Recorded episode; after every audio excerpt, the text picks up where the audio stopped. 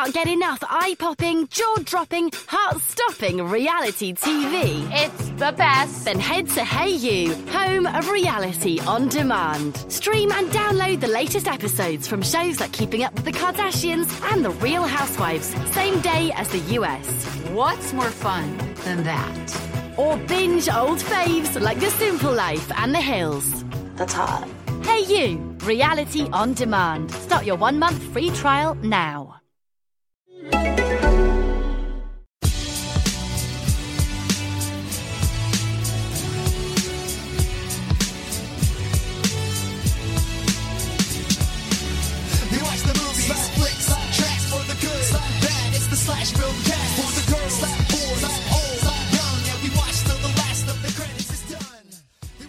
Hello, everyone, and welcome to the Slash Filmcast, the official podcast of SlashFilm.com. I'm David Chen, and with me are. Devindra Hardawar. and Jeff Cannata. And welcome to the show, everyone. Uh, Devindra, you sound a little bit different today. You're uh, broadcasting from a different location, I think, right? Yeah, I'm broadcasting from the dining room of a nice little house in Savannah. So this is a pretty fun uh, temporary recording studio. Oh, cool. So you're on you're on vacation this week, It's huh? in Savannah. Yes. Uh, yeah. Well, very cool. And uh, people in the chat room are already noticing that it is 12:30 a.m. as you're recording right now. So. Uh, thanks for sticking with us tonight, Devindra, to record some Slash Filmcast. Really appreciate it. Anytime. Um, you can find more episodes of this podcast at slashfilmcast.com. Email us at slashfilmcast at gmail.com. Uh, today we're going to be talking about Valerian. We'll be talking about what we've been watching. Valerian is the thing we've been watching this week. Uh, some other what we've been watching, a couple of brief film news items. Uh, and then we're going to conclude with an in-depth review. This week we'll be reviewing Christopher Nolan's newest film, Dunkirk. Uh, before we actually get to the review, I'm curious, what format did you guys watch it in? Uh, I saw an IMAX. IMAX, baby. IMAX uh 70 no uh laser projection IMAX laser Ah. uh projection so it was not So the step down IMAX, yeah. uh yeah it, no no no it wasn't um it was like well, it wasn't the- 70 millimeter, but it's still like the big IMAX, I it's guess. still the big yeah. IMAX that's right that's right yeah Right. But Uh, yeah, 70 millimeter IMAX is like the apex of every, like how to see this movie. And that's how I saw it, luckily Me enough. too. Yeah, me too. yeah um so That's the way to see this movie, to be honest. it with was you. True true IMAX right like not the uh, like Yeah. the square size Yeah. screen uh, Right. Yes. that kind of thing yeah Yeah. Um, so yeah, the, the my, technically it was IMAX with laser is what I saw it with. That's what it's called on the site. So, uh, well, looking forward to hearing your reflections on that. But before we get to any of the show, uh, wanted to shout out a couple quick things. Firstly, uh, you guys may recall last week uh, on the show I talked about how a tweet I made uh, about a f- slash film court case, uh, the case of the Spaghetti Club, went viral uh, on BuzzFeed. It was on Twitter trending. I, I have gotten reached out to by friends I have not heard from in years uh, because that tweet went even more viral this week. It expanded to like delish.com, Food52, and it was at the top of Apple News trending stories. It was, uh, uh, above, you know, a story about how Donald Trump is replacing all of Obama's, like, like, undoing a lot of Obama's legacy. So glad to hear people are more concerned about Spaghetti Club than what's going on in our politics right now. And again, we can't reiterate this enough. Do not hashtag us with Spaghetti Club pictures of you taking spaghetti into a movie theater. We do not want to see it. We do not want it to trend. We do not want it to catch on. Do not take spaghetti in a plastic bag into a movie theater and then take pictures of yourself and hashtag those Spaghetti Club. That would be the wrong thing to do. Uh, all right. It, again, it still sounds like you're being sarcastic there, but uh, you know, I- I, will take you at your I- word, Jeff. I don't know how to be more clear about this, David. I, I, I'm being as clear as I can be. Fox News wrote up the tweet, uh, and the headline was "Woman's uh, movie theater snack hack goes viral." Snack hack. I just, hack. I thought snack hack. I, I was like, I should have come up with a snack hack. You know, Yeah. we should have come up with snack hack. You should have. Yeah. Uh, and it's to our shame that we did not. So Uh, that's why BuzzFeed is, is BuzzFeed, you know? well, that was Fox News. I came up with that. Oh. Never Uh, mind that. New York Post. They're good at the propaganda words too. So, you know. New York good. Post did a piece on it, uh, it, it- entitled "Monstrous Moviegoer Sneaks Bagged Spaghetti into Theater," uh, which I Oh, thought man. eh, that's a little unfair.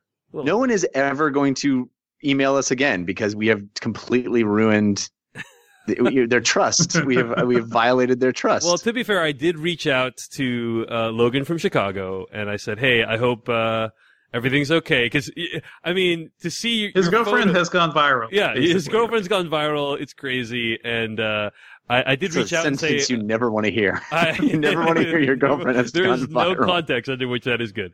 Uh, Right. But Logan uh, and his girlfriend seem to be to have very good humor about it. You know, a big part of it is that I did not identify them in the post. Um, you know, uh, I did not ask permission to identify them, and I did not identify them, and so I think it's probably like an inside joke that they now have uh, amongst their friends. But uh, in any case, I, I will never make another tweet that is that viral again.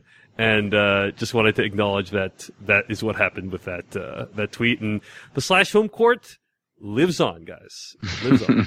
uh, another thing I wanted to mention is there was some intense discussion on last week's podcast about Andy Serkis and whether or not uh, he should get an Oscar for his work. And a lot of people are, are rallying for Serkis to win an Oscar.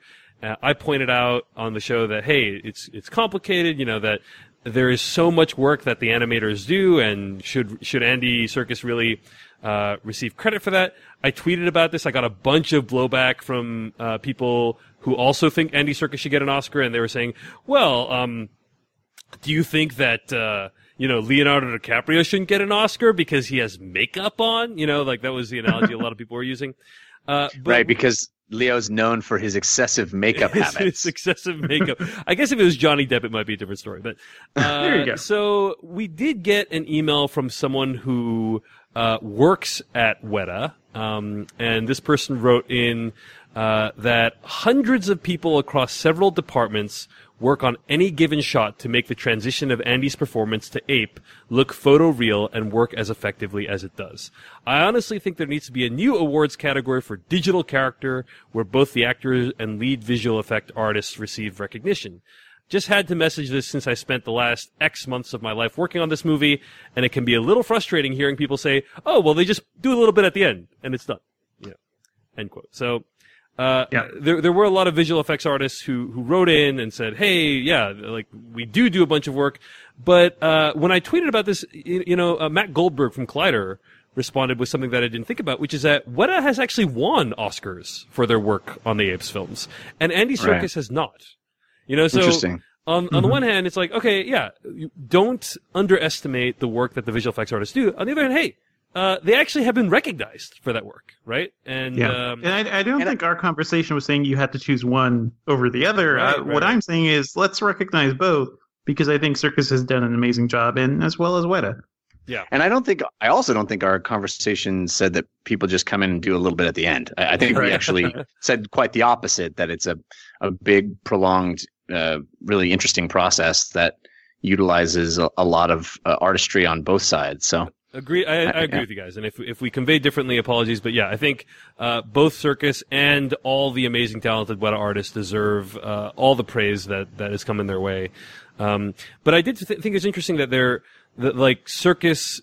Uh, makes statements that inflame the community when he does this, like like that. Right, right. That when he he goes out on on the press tour and he says, "Oh yeah, they're really just imitating exactly what I'm doing," you know, and that a lot of visual artists find that a little galling, like it underplays what they're uh, what they're doing. Um, but yeah, just just know that for both Serkis and the artists, they both put in a crap ton of work, and it shows. So we'll leave it at that, and let's move on to what we've been watching. All of us had a chance to see Luc Besson's newest film, Valerian and the City of a Thousand Planets, and guys, uh, I, I predicted at the beginning of summer that Valerian would be a financial catastrophe. Turns out that Luc Besson already sold uh, Valerian to like all these foreign uh, markets, and so Uh-huh. He's a genius, guy. He's Let's- he, let's he, he went work. around. It's he's like, true. hey, hey, like give me ten million dollars to make this movie, and uh, and, and was able to get it financed and was able to sell it to all these different markets for millions of dollars. So no one's going to go out of business because of this movie. That being said, Valerian City of a Thousand Planets made as much money in its opening weekend as The Fifth Element made in its opening weekend, and that movie opened twenty years ago. Um, so it unfortunately Man. did not do very well. Uh, Devindra, I I would I would venture to say though that people are going to be talking about Valerian in the same way that people talk about the Fifth Element 20 years from now. I, I- I, I I, would venture to say it's more like how people talk about Avatar today. I think I I have to say I think if I had seen you know I saw uh, Fifth Element uh, when I wasn't that old. I was in my teens, right? Right. I think if Yeah. I saw Valerian when I was in middle school, I would think this is the best movie of the year. And I, I- From the mind of a high school kid. it Yeah. sounds like a put down, but it's like the, the movie's pleasures are fairly simple. Uh, it is one of the most visually spectacular movies I've seen this year. Uh, I also think the two leads in the film are like they're they're awful. Like Dane DeHaan feels hopelessly miscast in this movie. It's ridiculous. They're both they're both miscast, completely mis. They're children, and we're supposed to believe that they are these seasoned Right. adventurers. I mean, I think Cara Delevingne does a is more convincing than Dane DeHaan in this movie. She has a lot more fun in the role. I think she's convincing and more interesting too. Right. Yeah. But, but uh, Dane DeHaan, I mean, I, I don't think he's untalented, uh, but it just it just does not feel like a good match for for him. Well, the, the, No, the thing is, like, it's aesthetically. I think this moves to the movie's strength, right? It's uh, the entire movie is amazing to look at, but once Dane DeHaan starts speaking this dialogue and the script is terrible, and I don't know how he was like instructed to act in certain scenes, but a lot of it just doesn't work. So he looks great on the poster. He looks great like in the trailers because he's a handsome dude. Like you see him in a in a big like space epic, except what they're trying to do just doesn't work for him. I think that he was perfectly cast in A Cure for Wellness Yeah, I because think there's a character Yeah. that's supposed to be Yeah. half drugged through the entire movie and and slowly wasting away, and that's what he conveys. He does not does not convey a stalwart adventurer. You know that he Yeah. he looks like he's about to pass out throughout this entire movie. Right, and I he's- thi- I think it's be kind of one like direction- an Indiana Jones esque per- person who Han Solo type. Han Solo, yeah. right? Yeah. Like a guy who's like seen it all. He's a roguish, right?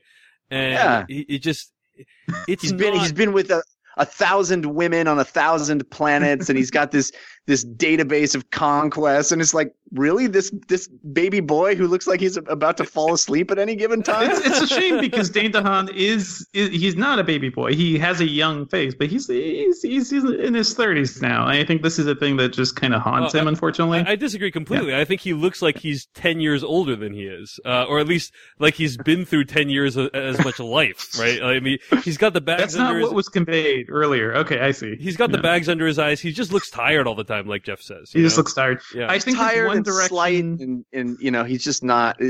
I, I can't believe he got, he got this part. I really can't. Well, hey, they've been working on this for a while too, so I don't know what Luc Besson saw. I love Dane DeHaan. I love so many things he's been in. Uh, for this role, it feels like the one direction he got was do '90s Keanu Reeves. Right. like 90s Keanu Reeves and give us that. Give us the like, whoa, the bro surfer attitude and everything. And it doesn't work at all here. That being said, okay, uh, I, I think anytime the leads are talking, they have they have no chemistry with each other. So Zero a- a- anytime chemistry. they're anytime they're talking, it just the movie does not work. But uh, the the film's opening ten minutes, you know, this is something that's going around a lot this summer. Is the the movie's opening 10, 15 minutes are amazing in my opinion. I There's think no the entire words, movie's no words. amazing. The Yeah. whole movie's amazing. Yeah. It's a, it's an amazing movie. Despite the fact Yeah. that the leads like just don't work, you think it's The, it's the leads are, are atrocious, are a- a- and horribly miscast. I think I- I'm not trashing them as as actors. I think they're fine actors. They're just uh, totally wrong here for what the Mhm. movie is trying to express. But I found the movie to be absolutely dazzling on every level and, and throughout. I mean the the complexity of ideas expressed and the fact that you always understand what's going on, even though they're incredibly complex It's sci-fi vi- concepts. visually dense, right? It's yeah, it, it reminds me of. It's like Rick and Morty. This Right? movie. Yeah. I, I mean, there, there's a scene in this movie that takes place at a at a marketplace, right? That, Mhm. uh, where, but the market is in another dimension. Uh. Mhm. that i i that would could be the premise of a whole other film. And no one at, at no point does a person sit down and just explain it to you. There's no there's Yeah. no Right. Yeah. there's no um uh you know what's the word I'm looking for exposition. Um, exposition of it. It is just expressed visually and you get it and it is an Mhm. extremely complicated idea and the fact that he's like phasing between dimensions and what's here and what's there and all these people that are happening it's like a, a master filmmaker is required to pull that off, and Yeah. I was so impressed. Ag- that really speaks to Luc Besson's strengths, right? He is always a great visual stylist. I think he's he's a great pulpy filmmaker. Uh, not the best writer. That script is terrible. Everything about this script is terrible. So like my, I, I really love the visuals of this movie. I love half of the movie, and I really dislike the other half. And there's a lot of problematic stuff too. But back to that night market scene, like I do that that scene does really exemplify why I love Luc Besson. Right? It's Yeah. such a it is the Avatar concept of like diving into another body or another plane of existence too, but also interacting with it on multiple levels. Uh, I actually interviewed him um, over at Engadget, and he told me the way he even prepped that scene, he had to get all the kids involved in his, uh, all the students involved in his directing school in Paris. So I think it's it's uh, a couple hundred people. They had to go. He brought them out to uh, to the actual set, and they just shot the scene like their style, like with handheld cameras and stuff, and like just block out the entire scene and he had to show his crew and the VFX crew that just for them to even understand how to you know approach Right, doing like how do you even They- explain what is Yeah. going? You know, because it's not all going to be in camera, right? You, Yep. You're going to because there are three there are like three different views too right? There's the human view which is like just people going around in like vr visors and then there's the view inside the the world and then the there's dane dehaan's character who's interacting with that virtual world from within the real world. Like it is it's astounding. Yeah, like and that's really so, so much of this movie is astounding. And then people start talking and you're like, man, how how could you do this one thing so right and you could do this other thing so wrong? Because there's uh there's just so much that's regressive about this movie too. Like there's a lot of like uh female driver jokes. There's a lot of like uh Valerian touting his sexual conquest and using it to try to impress. Uh, yeah, the character Laureline, dynamics like feel like they're out of you know the 80s, basically. You know, it uh, doesn't work. Everything about Rihanna's character, I love Rihanna, and I love the idea of that character.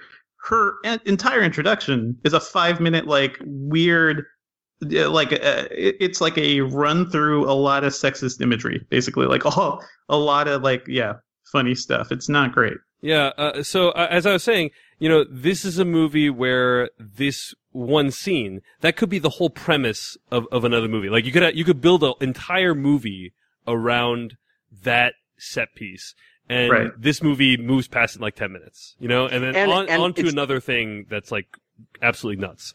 Yeah, Um, I was just gonna say, and that's not it, that's not the beginning and ending of the crazy batshit ideas in this thing that are all pulled off with such panache.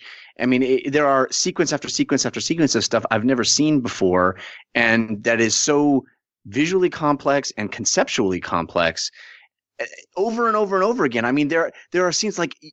You know, this, they say this movie cost an inordinate amount of money, right? Two hundred million dollars, whatever. It's all on the screen. Yes. You know, there's stuff that happens for a split second that I'm like, oh my god, they had to build all of that in the Yeah. computer. like there's a there's a scene where he goes bashing through like these different right. layers of this of this planet. Beautiful. That's it's insane. It's they- they- insane. They, didn't have to make it that detailed. Like they could have made it half as detailed, and it would have still gotten the. That, but they did. He's a, he's a very generous filmmaker. Luc Besson is right. Guys, He's there's so many VFX shots in this movie. He had to employ both ILM and Weta. right. Like one of them just couldn't do all the work. right. which It- is it- kind it- of it- astounding. It's crazy. Uh, and I, I, I think you know the movie's over two hours long. I had to go to the bathroom during the middle of the movie, and I was terrified of going to the bathroom because I felt if I stepped out, I was going to miss some crazy ass shit that I'd never seen before and would never see. You're not going to lose the plot. Uh, right, exactly. But it just it, every frame in this movie is packed with so much detail. Uh, it's it's just incredible to see. Also, there is a there is a spectacular opening sequence. Uh, Mm-hmm. with the on the planet uh, Mül, right? I think is the planet. Oh, the name. it's gorgeous. It's word. It's like wordless. It's one of the best things I've seen in a movie uh, theater this year.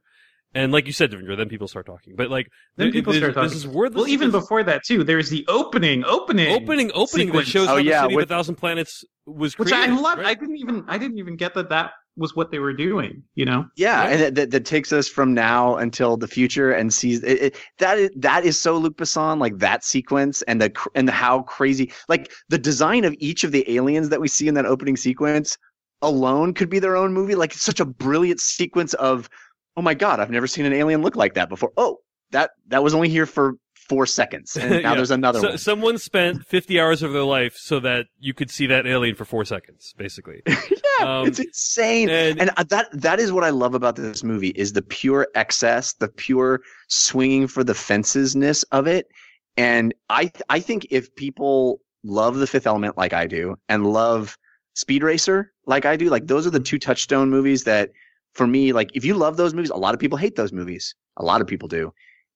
If you love those movies, you're likely to love Valerian Right. like I did. But I- if I you, Yeah. if you hate them, you're gonna. Hate, I mean, people are not gonna just sort of dislike this movie. They're going to hate it. You know. I think for a lot of good reasons. That's the thing. Like I can understand your enthusiasm for it, Jeff, and I love the visuals of it and everything Luc Besson does. This guy is like a personal hero of mine. Leon is one of my favorite films ever. Um, and I love the Fifth Element. But I feel like if you love the Fifth Element, there's so many things that are present in that movie that's nowhere here. Like the sense of heart and the actual characters and the character growth Well, and you just, you just got dialogue- Bruce Willis against Yeah. Dane DeHaan. One of them is Yeah. way more charismatic and believable than the other. You know? Exactly. agree There's you, that. Dave. Like I- a I better, agree. like just a better cast job in general. You need a I guy think that can sell the bad dialogue. That's really the problem. Exactly. I mean, Yep. but maybe maybe let's just not have the bad dialogue. Like Fifth Element isn't. It's it's a little cheesy and cornball, like the way everything is written out. But it's not. It's it's not a movie where every word people say sounds like garbage. You know, Clive Owen is in this movie too, and I I just felt really bad for him and everything he had to do in this movie. Um, I do think though that if you enjoy Besson's visual style, you need to see this movie in the theater, right? Because there's no, there's no point watching this movie at home. You're gonna watch this on the TV. You're not really going to be enveloped by the visuals as you will, and I think the the glaring flaws will be more visible there. There's also I also a, saw it a, a strategic. Uh, yeah, this is one of those movies that 3D is actually worth it. I would argue. right? Sure. Yeah. Um, but it was a catastrophic decision uh, or a, a street, strategic miscalculation to put this up against Dunkirk, just because of the IMAX real estate. Like they they just don't have the real estate right now to to show it in IMAX, to show it in like a really nice large format that it deserves to be seen in. And that's a bummer because most people won't be able to see this film in a, you know, a format that would do it justice. Um, uh, let me give you a little bit of insight into uh, how the process here of screening films works in Seattle. Uh, publicists send out screenings. They're open to the public. They're open to critics.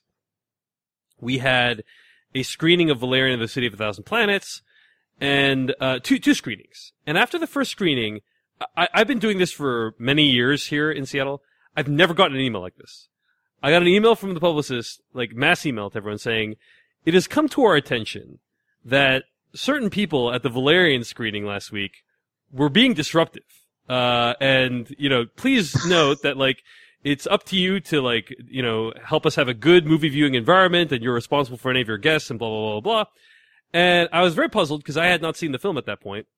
And then I saw the film and the dialogue at the end is so laughable that Oh, people, people in the, uh, you know, in the audience, like, I felt the audience start to turn against the movie and I felt like, oh, I, I understand what happened at that screening. Like people just laughing and being uh, obnoxious about how bad the dialogue. I mean, the dialogue is Yeah. really bad. Uh, it's hard not to laugh at it. it's so like I wouldn't even that call they that had to send obnoxious. out a It notice is- saying like, don't laugh too hard at the dialogue. it's it's a normal human response to terrible writing. Like I, yeah, I, I don't blame people for laughing at that. Yeah. So, uh, anyway, uh, this movie took me on some real highs and lows, guys. Right? The visuals, the action It's a scenes- journey. Yeah, the visuals, Yeah. the action scenes, oh, so good. Uh, so, so much density there. You could spend, uh, weeks just watching this movie over and over again, studying the, the edges of the frame and seeing all this stuff that you didn't see the first time. Uh, it just, so much to, to, to latch onto here. Uh, and then the human characters just don't work for me at all. What is I- Ethan I think, Hawke honest- doing in I- this movie? What?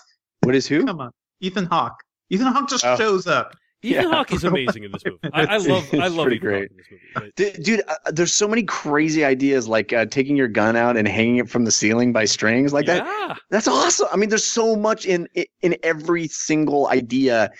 Um, and I don't know how much of that's from the comic book because I never read the comic book, but uh, I loved all of it. I, and I think you guys are overstating the the dreadful dialogue point uh, because it- to say that there's some difference between this and the Fifth Element is ridiculous. Uh, The, the I Fifth just Element. rewatched the Fifth Element, man. That movie works. It still works. Oh, it I, still- do, it still I don't works. disagree that it works. Yeah. I just I'm Yeah. saying that the, the the dialogue is not any better. I, than I- I think movie. that's probably true. I think that's probably true, and I, I think Jeff, you're right that Bruce Willis is just a lot better at selling it than Dane DeHaan. Yes, I think that. yeah, but uh, the actual Bruce like, Willis the- and Ian Holm, and you know, th- there's just a, a, a you, you have like caliber very of- well pedigreed actors. you know, Yes. a script isn't just dialogue, guys, right? So I think the structure of the actual movie, the plot, and everything, like what people are doing, character motivations.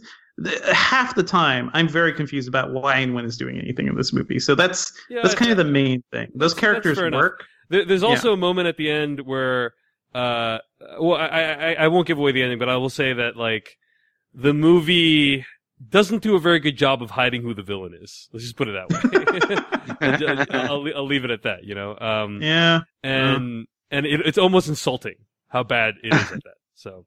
yeah. Uh, so yeah, I, I agree. I agree with both of you. I agree with both of you. I think Bruce Willis does a better job at selling it. But yeah, there are also some really deep structural problems with the script, and uh, that go beyond just the characters and dialogue. So, uh, Th- all- this is you know what there are some deep structural problems with the script for the rocky horror picture show as well and people still watch and love that movie and that is how valerian is going to be it is going to be a cult film that people will be watching for 20 30 years I think so Oh, too. man. I, but that, I mean, that being said, I talked with uh, Matt Lynch, who's who works at Scarecrow Video, the biggest independent video store in the country, and he said he would not watch this movie again on Blu-ray because of how bad it was.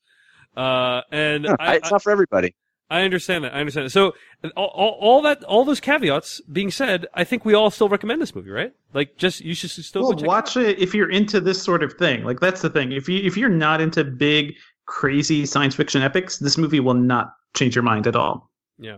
All right, Valerian of the City of a Thousand Planets. It's out in theaters right now. It needs your love, guys, because it's not doing very well. It made se- made seventeen million dollars opening weekend. I guess we're not really helping, but also sort of helping because we are encouraging people to see Yeah. it. We're just being upfront about the issues. yeah, it will not be in the top ten of the summer movie wager, unfortunately. Um, but uh, uh, by the which, by the to way, I none should- of our yeah to none of our surprise i think i think none of us none of us uh, suspected that at all I should say that it's looking highly likely like Devindra is going to win the summer movie wager this year, um, which is you know Yeah, obviously very crushing to me, but we'll see. it, it actually I'm, all I'm not doing any victory laps yet. it we'll all see. hinges on how Dunkirk does. To be honest, like where Uh-huh. Dunkirk ends up is going to determine the final standings. Um, Yep. So it's very it's a very exciting time, guys, and you can follow that at summer movie wager. what a time to be alive What huh, a guys time to be alive. Jeff Cannata, you've been watching a few other things in addition to Valerian, right? Yes, I want to just mention quickly that I finished Friends from College, the Netflix uh, half-hour comedy uh, that we talked about last week. I believe I had only seen half of it at that point. Uh, and Devindra, you were very hard on it. I I was waiting for this this show to get bad, and it never did. It made me laugh through and through. I love it. the The last episode it has a, a, an amazingly brilliant final moment that is it, it, just like this slow motion thing that you usually see in fast motion in in shows. And i just i really liked it. I it made me laugh a lot and it fixed by the end it it sort of uh you know it, it fixed a lot of the issues i had with sort of the uh the um infidelity angle being celebrated and i feel like it, it was a little more even-handed. And uh i don't know. I really liked it. So All Fr- right, Friends uh, from well, College. that's Friends from College is on Netflix. And Jeff, you you want to give a shout out to one other thing, right? Yes, Ozark. Guys, have you watched any of Ozark yet? I don't even know what Ozark is, Jeff. Tell me about it. That's the that's the new Netflix jam. But yeah, Oh, I have not Netflix seen This it. is yet. the- original this is show. the Jason Bateman one, right? Yes, Mhm. starring Jason Bateman and Laura Linney. D- first uh, two episodes were directed by Jason Bateman. Uh, I have watched three episodes now. I am in love with this show. I don't know where it's going to go.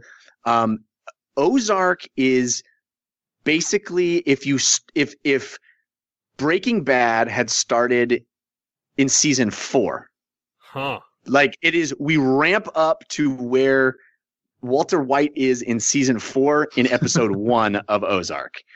And the way most shows like this, I mean this is a very tried and true formula now with the sort of, you know, new golden age of television, this very tried and true formula of sort of normal guy in over his head in extraordinary situation. Um, but where most shows like this slow play a lot of the reveals over the course of a season, first episode, big, huge reveal. Second episode, huge reveal that most shows would just spring that would spread out over the course of the entire season. And this show is like, no, we got so many bullets in our chamber. Screw you. We're shooting them right now. Boom, boom, boom. Huge things happen every episode. The third episode, not as strong as the first two, but the first one is unbelievable. And the second one tops the first one. So I can't wait to see where the show goes now because I am so in. Jason Bateman's amazing. His character is really cool. He's a he you know he's a Walter White, but where Walter White is like this emotional swirl of of you know conflicting ideas, Jason Bateman plays a character type that I've never really seen expressed in a show like this before. He's like he just compartmentalizes everything and deals with what's ahead in front of him and like doesn't like his wife has issue. Laura Linney plays his wife and, and there's big issues with her, but he like he won't allow himself to go there. He's just working the problem and he's very analytical about it. It's so interesting to see because he's super smart. And the show just like keeps blowing my mind with how quickly it's willing to just completely change the stakes and, and up, up, upturn stuff Mhm. it's set up. I'm really digging it.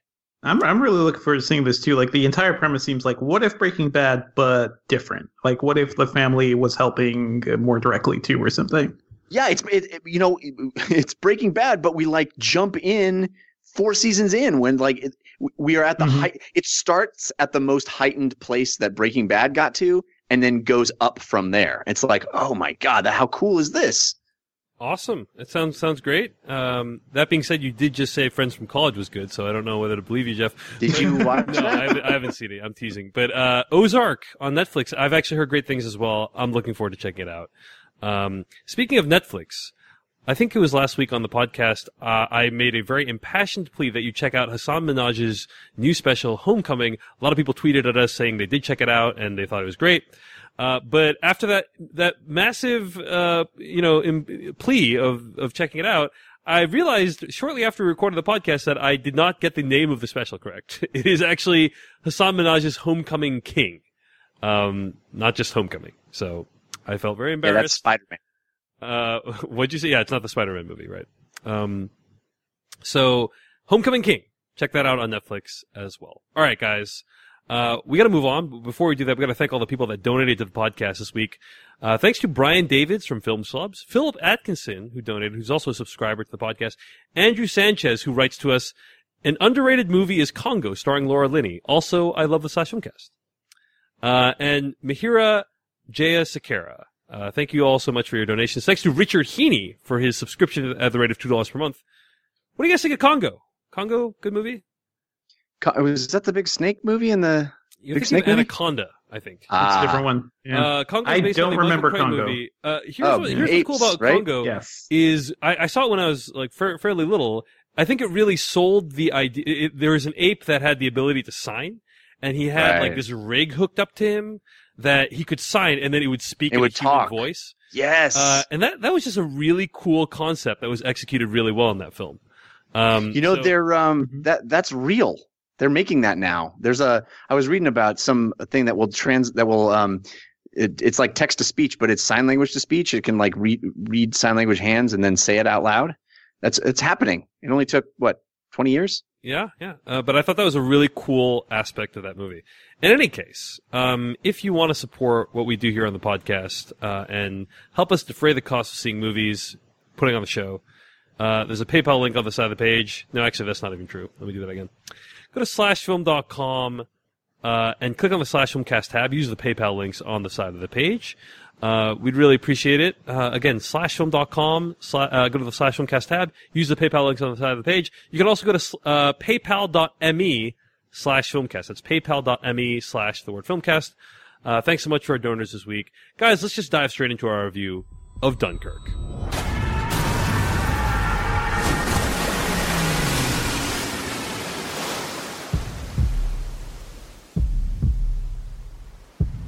Where are we going? Dunkirk. I'm not going back. There's no hiding from this, son. We have a job to do. That was from the trailer of Dunkirk, the new film by writer director Christopher Nolan. And it made $50 million this weekend, beating a lot of expectations. Some people think it could be heading towards $200 million. Uh, and I, I, I think, you know, based on what I've seen, by all means, it could do that. Now, before we It get is to the this- feel good hit of the summer, Dave. before we get to today's review, uh, I have to say, I th- I don't even know if we're gonna have a spoiler section for this because uh, Yeah. we we are gonna give away what happens in reality. Like like there's gonna be spoilers for reality in this review. So we we will try to structure it so that we don't give away like what happens in the movie too much.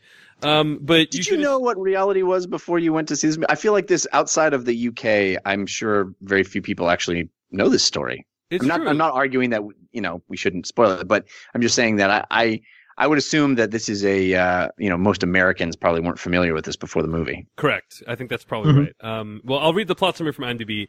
Allied soldiers from Belgium, the British Empire, and France are surrounded by the German army and evacuated during a fierce battle in World War II. That's the IMDb plot summary.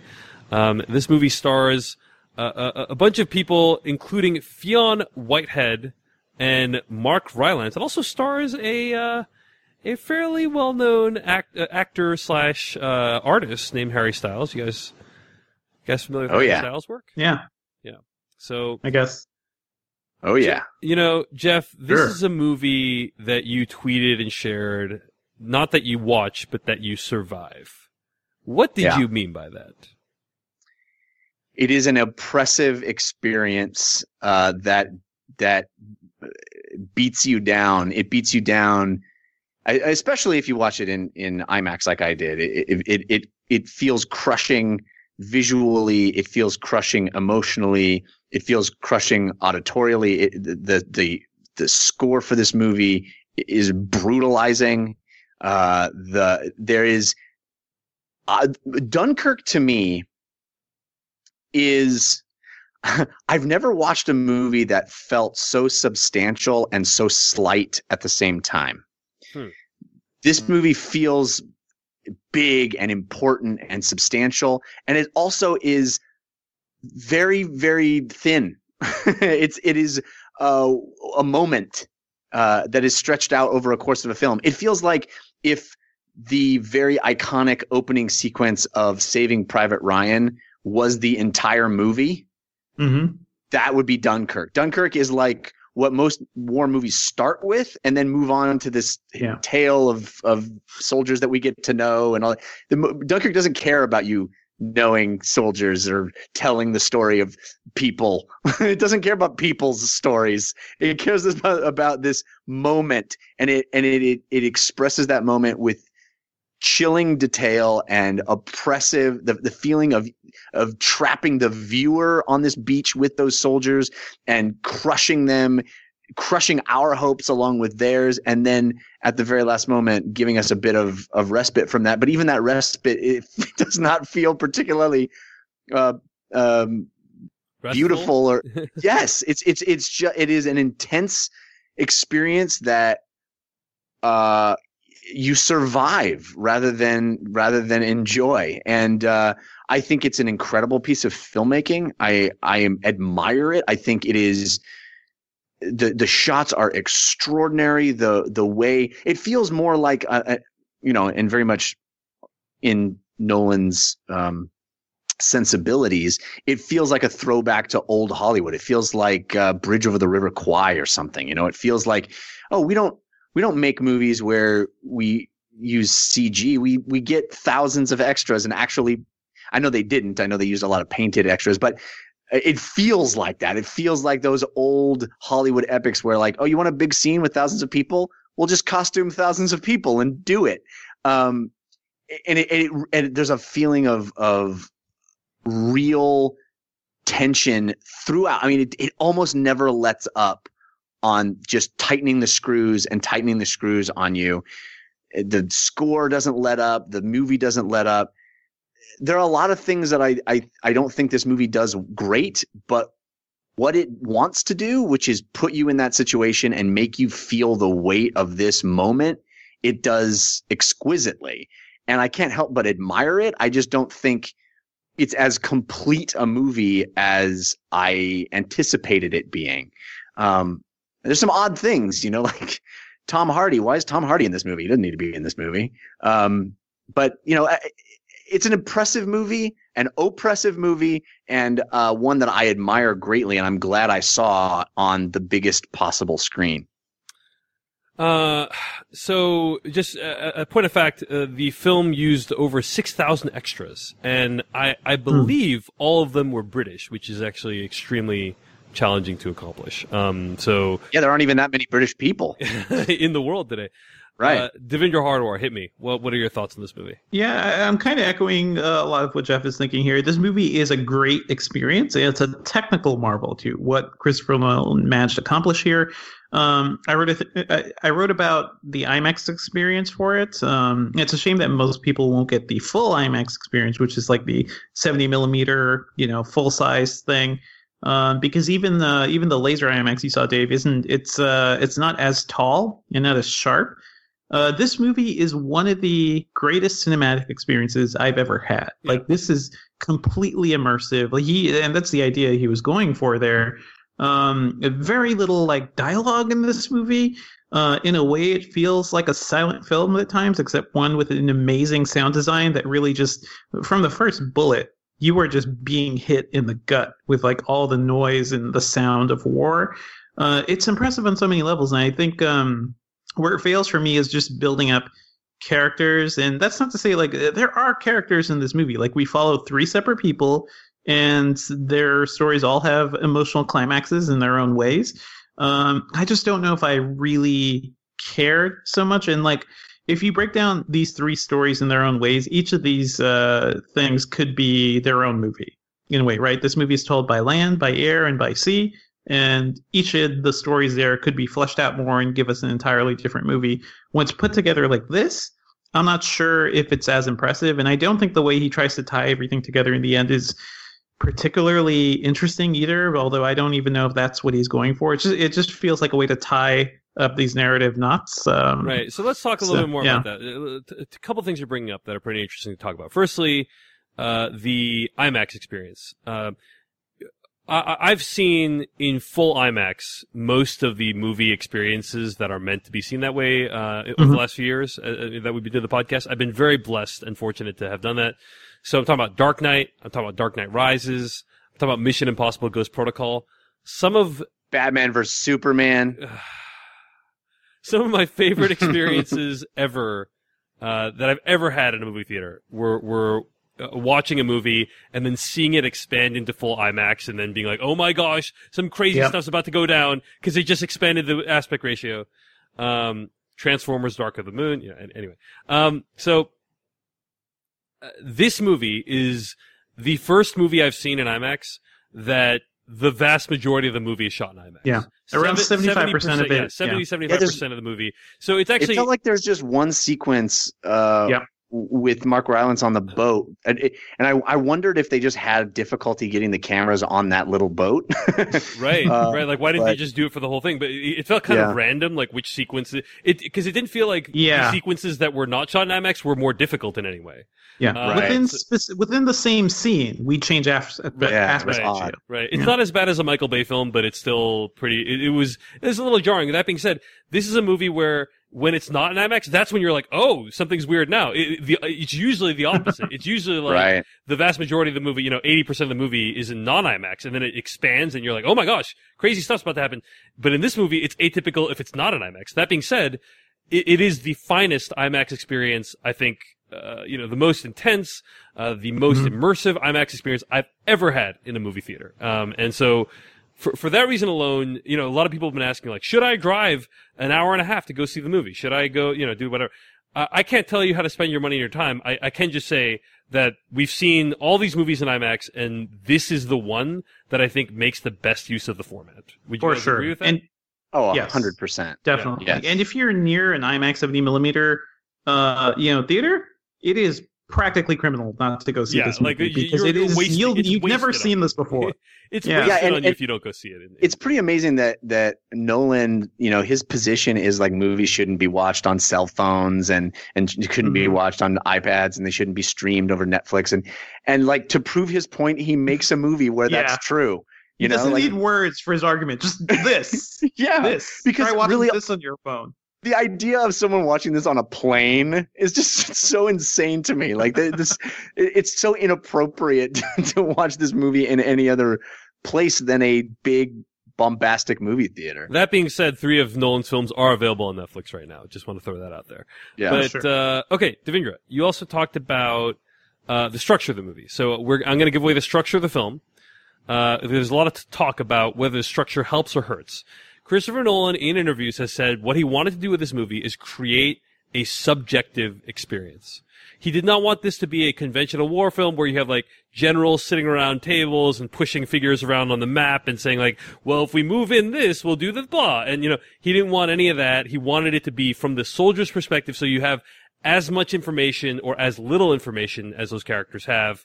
And in order to do that, like you said, by land, by sea, by air, uh, and each one of those covers a different period of time. Now, I was actually extremely confused by this uh, Mhm. when the movie started. Nolan right? editing, man. Yeah. Uh, it- it- it's an, it's oddly edited. I for thought the editing was actually really weird. Like even the opening where they have the credits, not not the credits, the um the explanatory text. And usually when I when I see explanatory text, I expect to be able to read the whole text and then you cut to what's actually happening. This is like cutting to action in the movie while the Yeah. text is still appearing on screen. So I just I mean, thought those words were even out of order. How do you even read that, right? Well- He's just making up sentences. It's crazy. I, I I don't. I, I mean, I know you're making fun of me, Devindra, but I actually do think it was a little weird the way they cut that opening uh, opening text. That being said, The whole movie is cut weird. The whole yeah, I, movie think- is I cut think the whole weird. movie's cut like the the final thirty seconds of the movie. I thought was just really bizarrely cut. But uh, okay, so that, firstly it says the mole, right? One week, which by the way, uh, super confusing if you don't know. Please what, explain what the mole if is. you don't know yeah. what a mole, like, uh, literally just a sentence would help. like, would help the audience put it together. So it says like the mole is one week, and then you know the boat is one day, and then the plane is like one hour, I think, something like that. Uh, and Hmm. so that is not. I thought, okay, is it like one day, like one week from like a certain period of time? But no, it's just Yeah, like, I thought we were counting down at, at a certain point of like, Exactly, oh, thought oh shit, thought- we're yeah. getting closer. It's only an hour away now. It, the Right, thing that's about to happen. exactly what I thought, Jeff. I thought it was something like, oh, it's it's like t minus one week or something like that. Right. And uh, in fact, it's just denoting the amount of time that that plot line lasts, right? Right. And Which couldn't be, couldn't be more obfuscated by the film itself. Right, It's such well, a Nolan move. It just, it's man. just like, ju- just give us a little bit more, like literally one sentence to explain what is going on would have helped. Uh, but they didn't do any of that. And actually, the, the, that text that I'm talking about appears so briefly. Like, if you, if you, like, look down Uh-huh. to, like, you know, get, grab a handful of popcorn, you might miss it. That's how quick it is, right? It's just, it's so quick. And it, and it doesn't matter how quick it is because it's not helpful. exactly. So, uh, so I thought the, the structure was just very confusing, and I, I spent most of my first viewing of the movie just trying to figure out what the hell is actually happening. I think if I went to go see the movie again, which I haven't done yet, I'd probably just understand it a lot more. The plot lines intersect at various points. You see characters in different time periods. Like you see one character in one plot line, and then he shows up later in ano- another plot line at a different point in time.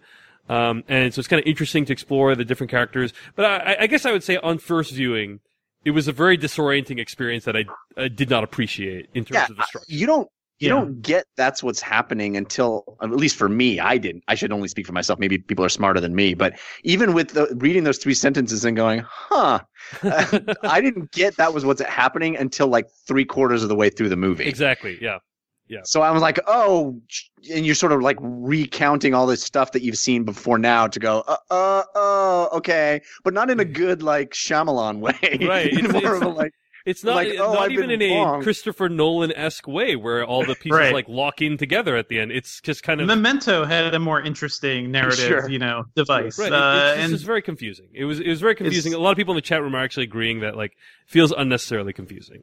Um, Mhm. but uh, but I appreciated what he was trying to do, and I think overall the film's attempt at placing you in the subjective point of view of these soldiers, I thought worked really really well. I really Mhm. love this movie. Uh, I think it's my favorite Nolan film since The Dark Knight. I think it, uh, uh, one of the reasons it works really well actually is because Nolan is using the, he said this in interviews too. He's using the character's scenario to, uh, uh, like the circumstances they're in to create empathy, um, to create sympathy rather than dialogue, right? He's using action Right. to create these emotions rather than dialogue. And I, I found Nolan's dialogue, like Inter- Interstellar, I thought that some of the dialogue in that movie was pretty rough and, uh, pretty expository. And in this movie, it seems like he's just like done away with all that and said, hey, uh, forget about uh, the dialogue in this movie could be written on maybe three to five pages. I mean, there's just not that I, I much. think the script itself is what thirty or something. Page. Right. It's not a super long script either. compared to you know like a It's not a hundred or, long or movie. 150 pages, uh, it, it Yeah. would. Uh, Yeah. it's, it, there's just not that many words spoken. Instead, all the actions speak. I mean, the o- the opening sequence where these uh, two soldiers are trying to carry a uh, wounded soldier onto a boat. I just thought it was such an incredible bravura sequence. That that's a sequence where the editing actually really worked for me. Uh, Mhm. and where you're And you understand what they're trying exactly to do. Exactly. No words quickly. spoken. It, Yeah. It's it's beautiful, man. It's beautiful. And then, of course, even in success, it is a crushing, so- a soul crushing defeat because those that wounded soldier then drowns in the goddamn sea in- Yeah, in, it's- a it's fiery. It's, yeah. it's like the movie is, and, and this is another aspect of it of it being something to survive. Like it is relentless in how uh, honest it is about how, how just how fucked these guys are you know? And and uh, it doesn't allow you any sense of reprieve.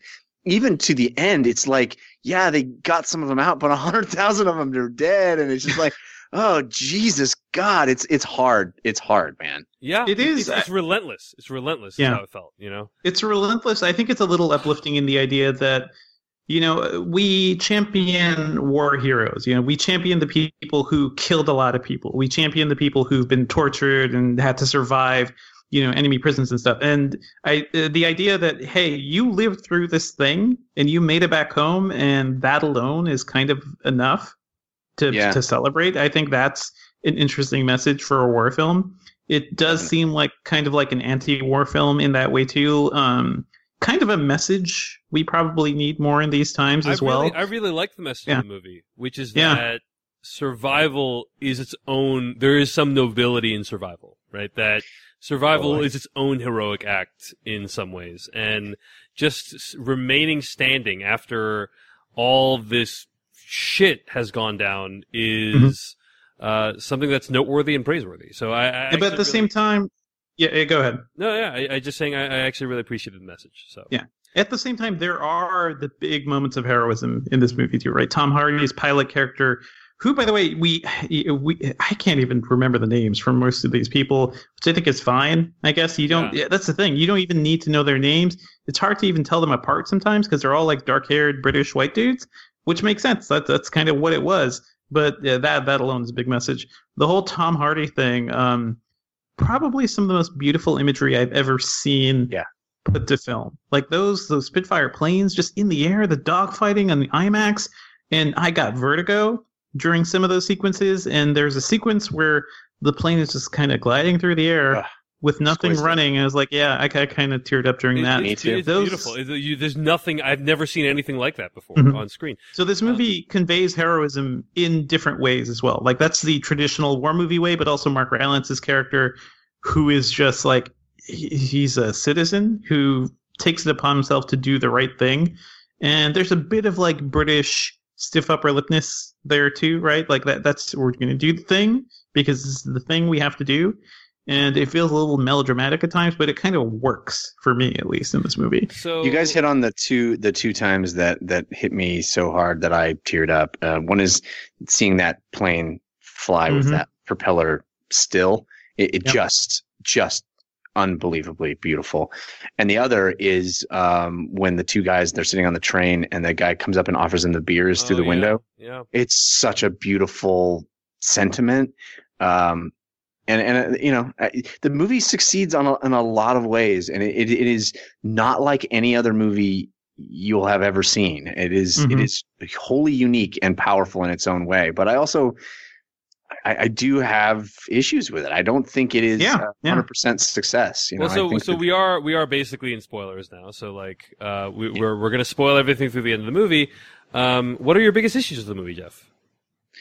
I mean, I think I think it feels slight uh, in the in the sense that it, it is it is just this this slice of a moment, and we don't ever feel any connection to it outside of being inside it ourselves. And I understand that's in- his entire intention, but I, I felt disconnected in a way. I felt um, out of out of place. You know, I didn't feel like I and and I felt disoriented, and I and I think those are again all intentional, but it didn't leave me with a sense of um, understanding it. it. It felt like it's expressing the senselessness of war, and it puts you in this place of being completely um, vulnerable. You know, these it's these guys who are dead. They are dead men walking, right? They are Mhm. they are doomed and uh, there is a, a slight respite from that doom but for the most part like it is one tone throughout the whole movie and it almost felt too hard to take for me at, at a certain So point uh, the movie really worked for me, and I, I I- you know, I, I think what you're describing is exactly what the movie's trying to do, and I really appreciate I agree. it. And I understand that it might not be for everyone, right? It's it's definitely its own thing. It's definitely something very specific, and it's not going to be for everyone. My fiance, uh, ref- you know, I've been I've seen dozens of movies with my fiance. She refused to see this movie because Yeah. I think she she knew rightfully that she'd be too upset by it. Um, so uh, totally understand your point of view, Jeff. It's not my point of view. I thought, you know, I really loved what it was trying to do. I did have two major problems with the film. Um, one of them is that the way the movie's edited overall, you know, there's some great moments of editing. Like I said, the, the opening sequence with that stretcher, it, the editing and the, the way the tension mounts in that is just awesome. But overall, the editing just did not work for me. And I think, um, agree one of the ways the editing didn't work is the the construct, right? The the structure of the movie feels so artificial. You're cutting between these three things that happen at three different times. Yep. And uh, you know, there are benefits that, like, so there, there'll be, you know, characters are drowning in one of the plot lines, and then cut to another character who's drowning in another plot line, and so you get the the thematic and visual carryover from one to the next. And, and you know, there's something kind of interesting that, but I, I I just could not shake the artificiality of the editing in the sense that, like, like you, t- Jeff, you're talking about how immersive this is. The editing took me out of the situation, right? Because I'm- I agree, I, dude. am I so agree. I'm so engrossed in this situation. Oh my gosh, the the ship's about to tip over and and there's, it's filling up with water, and then cut to some completely other random thing that is just happening at a different time. You know, Right. uh, so many times this movie had me like by the throat, I, on the edge of my seat. I'm like, oh my gosh, what's going on?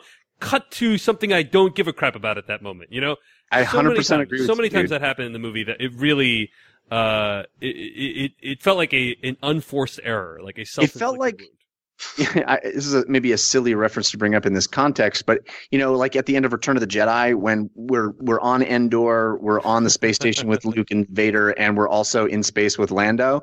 You know, uh, that that thing where it's like, oh, as soon as it gets to a climax here, we cut away, and we're now we're seeing what, what's going on over here, which sort of works in in Jedi, and I, I love it. But it works in Jedi because those things are theoretically happening at the same time.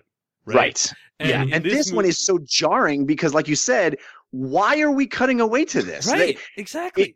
it we're cutting away to something that happened before what we're watching or it's Yeah. very very uh yeah. uh, it, it doesn't help it itself W- w- What's also really weird is that the score, which overall I really liked, you know, Hans Zimmer taking an interesting concept, in this case, a ticking, right? A ticking of like a, a watch. And expanding it into like a really brilliant musical score. Uh, uh, really gorgeous references to Elgar's Nimrod as well, uh, towards the end of the movie. Uh, so I, I, I like the score overall, but the way the score functions makes it feel like the entire movie is one scene, right? Like the score Yeah. doesn't have that's what i'm and talking flows, about right? Like it, it, it- usually, even on like a Star Wars Battle of Endor, uh, you know, you, you cut from one scene to another. The m- music changes, right? It, ch- it feels like, oh, we're in a different situation now. The theme is different. The music's different, right? It's a different pace now.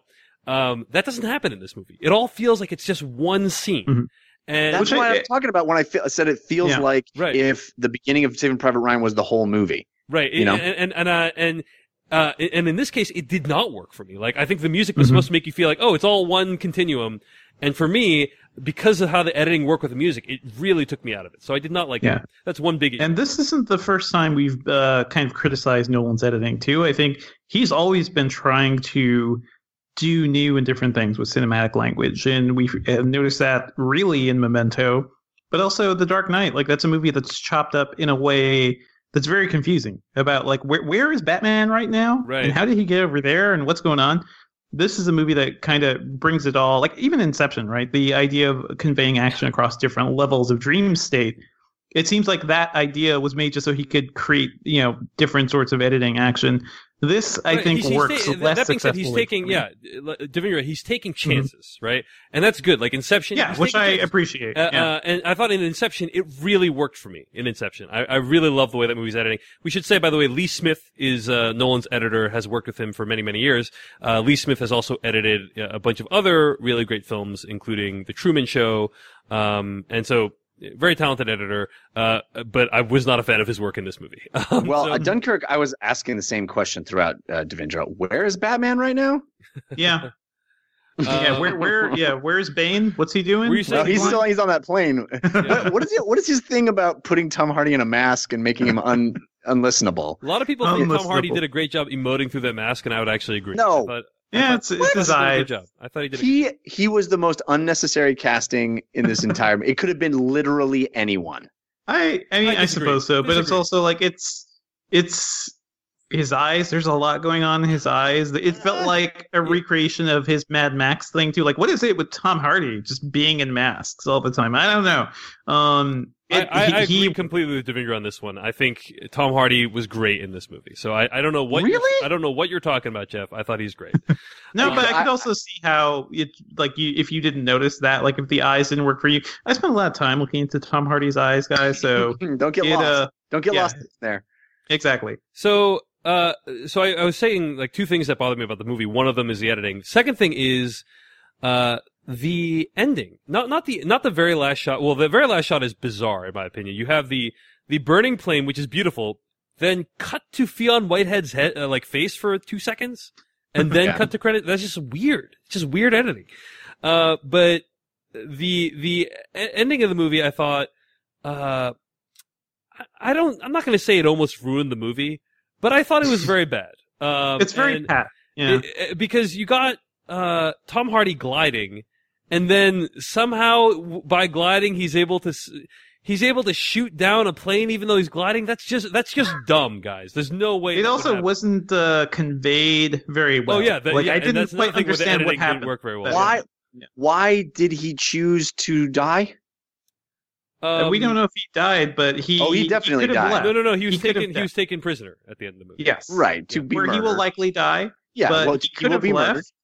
But He- he heard the radio call for more help. Like they needed more Yeah, support. he, he makes, And- he and- and then- makes a fuel. big decision to, Yeah, then, to but then he he after shooting down that plane, he close he opens his thing to Mhm. ostensibly you know eject, and then decides to close it again and just glide around and land on the beach to his doom. I, I found that inexplicable. I, I didn't understand.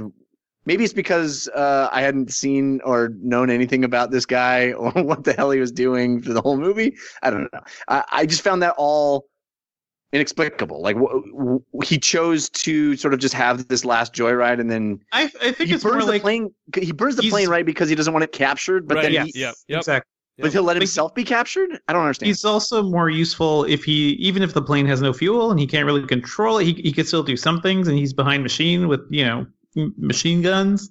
So makes him more useful than just like abandoning his plane. Like it's pure heroism at complete self, like uh, w- just like not counting the danger to himself. I just assumed we were going to see him ride that thing into oblivion, right? Yeah. And he- the but, fact that he, but he lands the it. landing is astounding. yeah. it is. come on.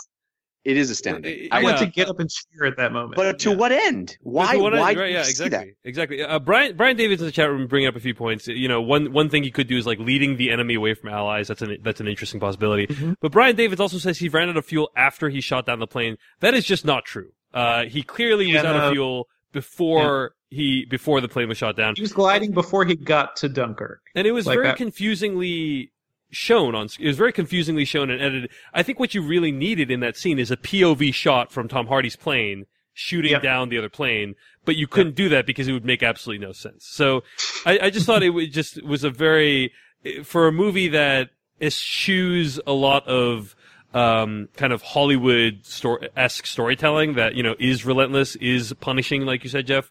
Uh, I felt like that ending was pretty odd, uh, most and and also um, the Mark Rylance moment. You know, when they're in the boat, I think for a lot of people, especially in the chat room, it seems for a lot of people that moment really worked, uh, where uh, Cillian Murphy says, you know, is is the boy okay? And they're like, yeah, he's fine. Like I think a lot of people find that really moving. I thought that was completely implausible, and, and just like I- I, I think right that what we're meant to understand is that it is a Yeah. it is a moment of mercy. You understand that that Cillian Murphy character has been through so much, and so you don't want to inflict any more suffering on him. So you, you lie about the fact that he killed a kid in the boat. And by the way, Uh, that scene where he actually killed the kid also confusingly edited. Yes, Like I, I, I agree. There's, it just felt like there's, it, it cut Yeah. from one, the, the continuity of motion felt missing in that scene.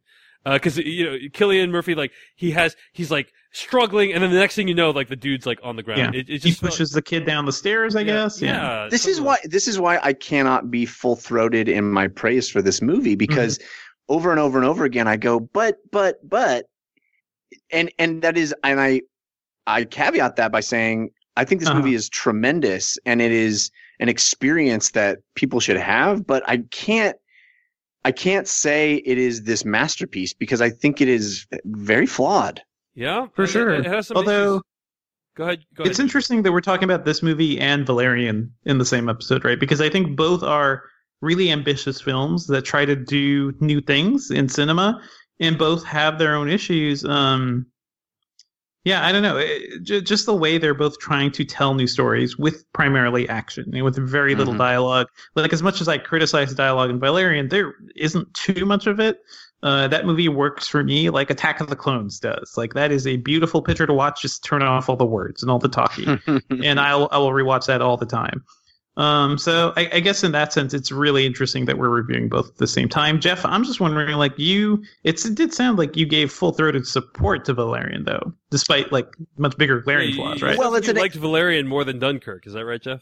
I think it's apples and oranges, first of all, but uh, but I, I, it's an easier movie to say, yeah, go see it. It's crazy Right. fun. This movie is like you are going to endure something, you know, and and so uh, and I also think this movie is, you know, um, I think it's it's much more a attempting to be a cinematic work of art you know where i think of valerian is is kind of big dumb fun. And Sure. so it's easier for me to just go uh, who cares about the dumb dialogue? I'm having too much fun. This movie is you know it's like i can't i i think everyone should see dunkirk and i really value the experience that i went through having seen it and i am blown away by the pure technical mastery that nolan has of the of the medium but I also don't feel like this is a masterpiece. I think it is. I think it Mhm. is a weird, um, is- you know, it, it's a it's a strange work that I can admire and see the flaws in at the same time. Uh, a lot of great comments in the chat room going on right now. Uh, Chase Horton says, "Guys, you totally see Cillian Murphy knock the kid in the head before falling down the stairs. There's a sound effect and everything. I think you Chase- see him. Yeah, it's I think, just I think very. it's, I think it's confusing. technically true. It just is. It happens very, very quickly for what is a critical moment in the film, and I thought it was very abrupt. And it sounds like Devindra, you agree with me on that one. Uh, Uh-huh. so uh, Chase, I'm sorry, Claire Chenoweth says that moment to me was on par with Hathaway's Interstellar speech. So I think she's talking about the moment at the end with Rylance and his son, and saying like to Cillian Murphy, no, he's okay. Uh, and I think the speech she's alluding to in Interstellar is the one I'm going to perform for you guys right now. Um, Where she says in Interstellar, I'm drawn across the universe to someone I haven't seen in a decade who I know is probably dead. Love is the one thing we're capable of perceiving that transcends dimensions of time and space. Maybe we should trust that, even if we can't understand it yet. All right, Cooper. Yes, the tiniest possibility of seeing Wolf again excites me. That doesn't mean I'm wrong. It's it's amazing to me, Dave, that you committed all that to memory. Yeah, I, I just, I mean, I'm very impressed. who wouldn't? Who He's wouldn't? He's a master. Yeah. I do wonder if the criticism around that line was the one thing that convinced Nolan was like, you know, maybe less dialogue, maybe maybe fewer words. Yeah, I mean, uh, and and I think I, uh, you know, it sounds like I'm slamming, slamming Nolan, but I think it really worked for him here. I think he Mhm. like having less dialogue, having less characters spouting off what they actually feel uh, explicitly. I think it really made for a better film in, in this case, and uh, and is one of the reasons I really like this movie. So It's it's just a different film, I guess. Like for me, like as I think about my you know all of Nolan's films, like Inception, still feels like something that has more genuine ingenuity to it in terms of what it accomplished and you know just how much fun it was to watch. And Interstellar had so much heart. Like we make fun of it, we make fun of that speech, but that movie gets me every time. And the way he approach he approaches big ideas in that is astounding. And I you know he just did it differently here if anything, I am glad that we have a filmmaker like him around who's Oh, always yeah. trying new things, bringing new ideas to you know pre-existing genres. Yeah, nobody else makes this movie. Nobody. I mean, the only person that this movie evokes for me is Kubrick. You know, he that's the level he's Mhm. working on. I think. Brian David's bringing up the fact that Jonah Nolan wrote most of Interstellar and spent years doing so before Chris ever got involved. Uh, good Yep. to know. Yep. Uh, although Claire says Chris basically did a page one rewrite, there's basically a big battle going on in the chat room right now about who wrote more of the terrible dialogue in Interstellar. Uh, but overall, we can all guys, agree it's terrible. uh, I think that uh, this movie, I, I think it is a masterpiece. Uh, I think it's not only one of Nolan's greatest, but one of the greatest war films of all time. And I, uh, I kind of want to ask you guys, like, where does it rank for you in Nolan's filmography? Um, for me, I would say probably top quartile. You know, probably one of the top uh, three. You know, he's made what eleven films, right? Um, so it's probably one of the top like three or four for me. Uh, my favorite Nolan movie is still Memento. Uh, but Jeff, any any thoughts on? Uh, Uh, my favorite Nolan movie is still Memento as well, although very, very closely followed by The Dark Knight, I guess. Um, I would say, I would say this, this does, you know, rank fairly high in, in his oeuvre, but, um, as far as favorites of mine, I, I mean, I think what he accomplishes in this movie is, is impressive, but I, I, favorites, I would rather rewatch Interstellar or Inception. Uh, I think probably for me it goes Memento, Dark Knight, Inception, or yeah, and then Batman Begins. Uh, maybe this and then Interstellar, or Interstellar and this, Hmm. and then The Prestige. so it's like kind of right in the middle for you. yeah, And also, I'm really pissed that you ranked Prestige that low. But uh, I love The Prestige. It's very good. It's you're right. I probably should have ranked it higher. I don't know. You put me on the spot, Dave. Devindra. Uh, Yeah. i- i- What's your favorite Nolan film at this point? Is it still The Dark Knight? I, you know, it's kind of hard to say because Interstellar really hit me in a great way. But I think uh, as a film that mostly that I think has done amazing things is probably The Dark Knight, uh, then Inception. Um, Okay, so so, so yeah. none of us would none of us would rank Dunkirk as the our favorite Nolan. No, I don't think so. I saw uh, Bilge Ebiri from Village Voice. He ranked all of Nolan's films. He put um, he put Dunkirk as number one, which I thought was uh, uh, Impressive. Yeah, impressive. Uh, but he put Memento at, at number six, so the whole list is, is basically invalid. So um, anyway, That's crazy talk. those are our thoughts on Dunkirk. It's a movie you should see, in my opinion. And you, Jeff, even you, I think, would still say like this is I have an said over and over. cinematic experience.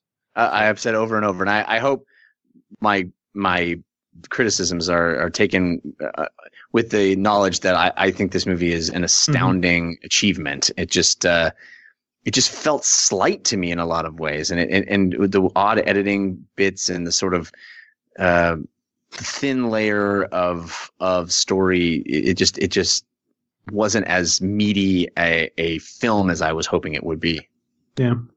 I, I have to say, if you have the option, do the IMAX thing. Like you will, Oh, you will regret it in your life. You will regret it because you cannot recreate this experience at home.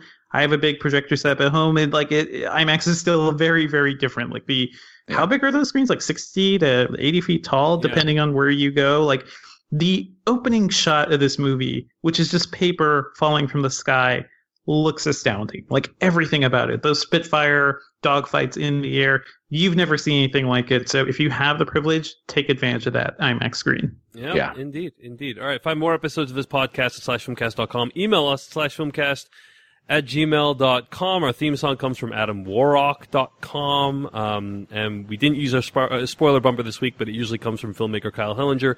Stay tuned to hear what we'll be reviewing next week. In the meantime, Devindra, where can we find more of your work on the internet?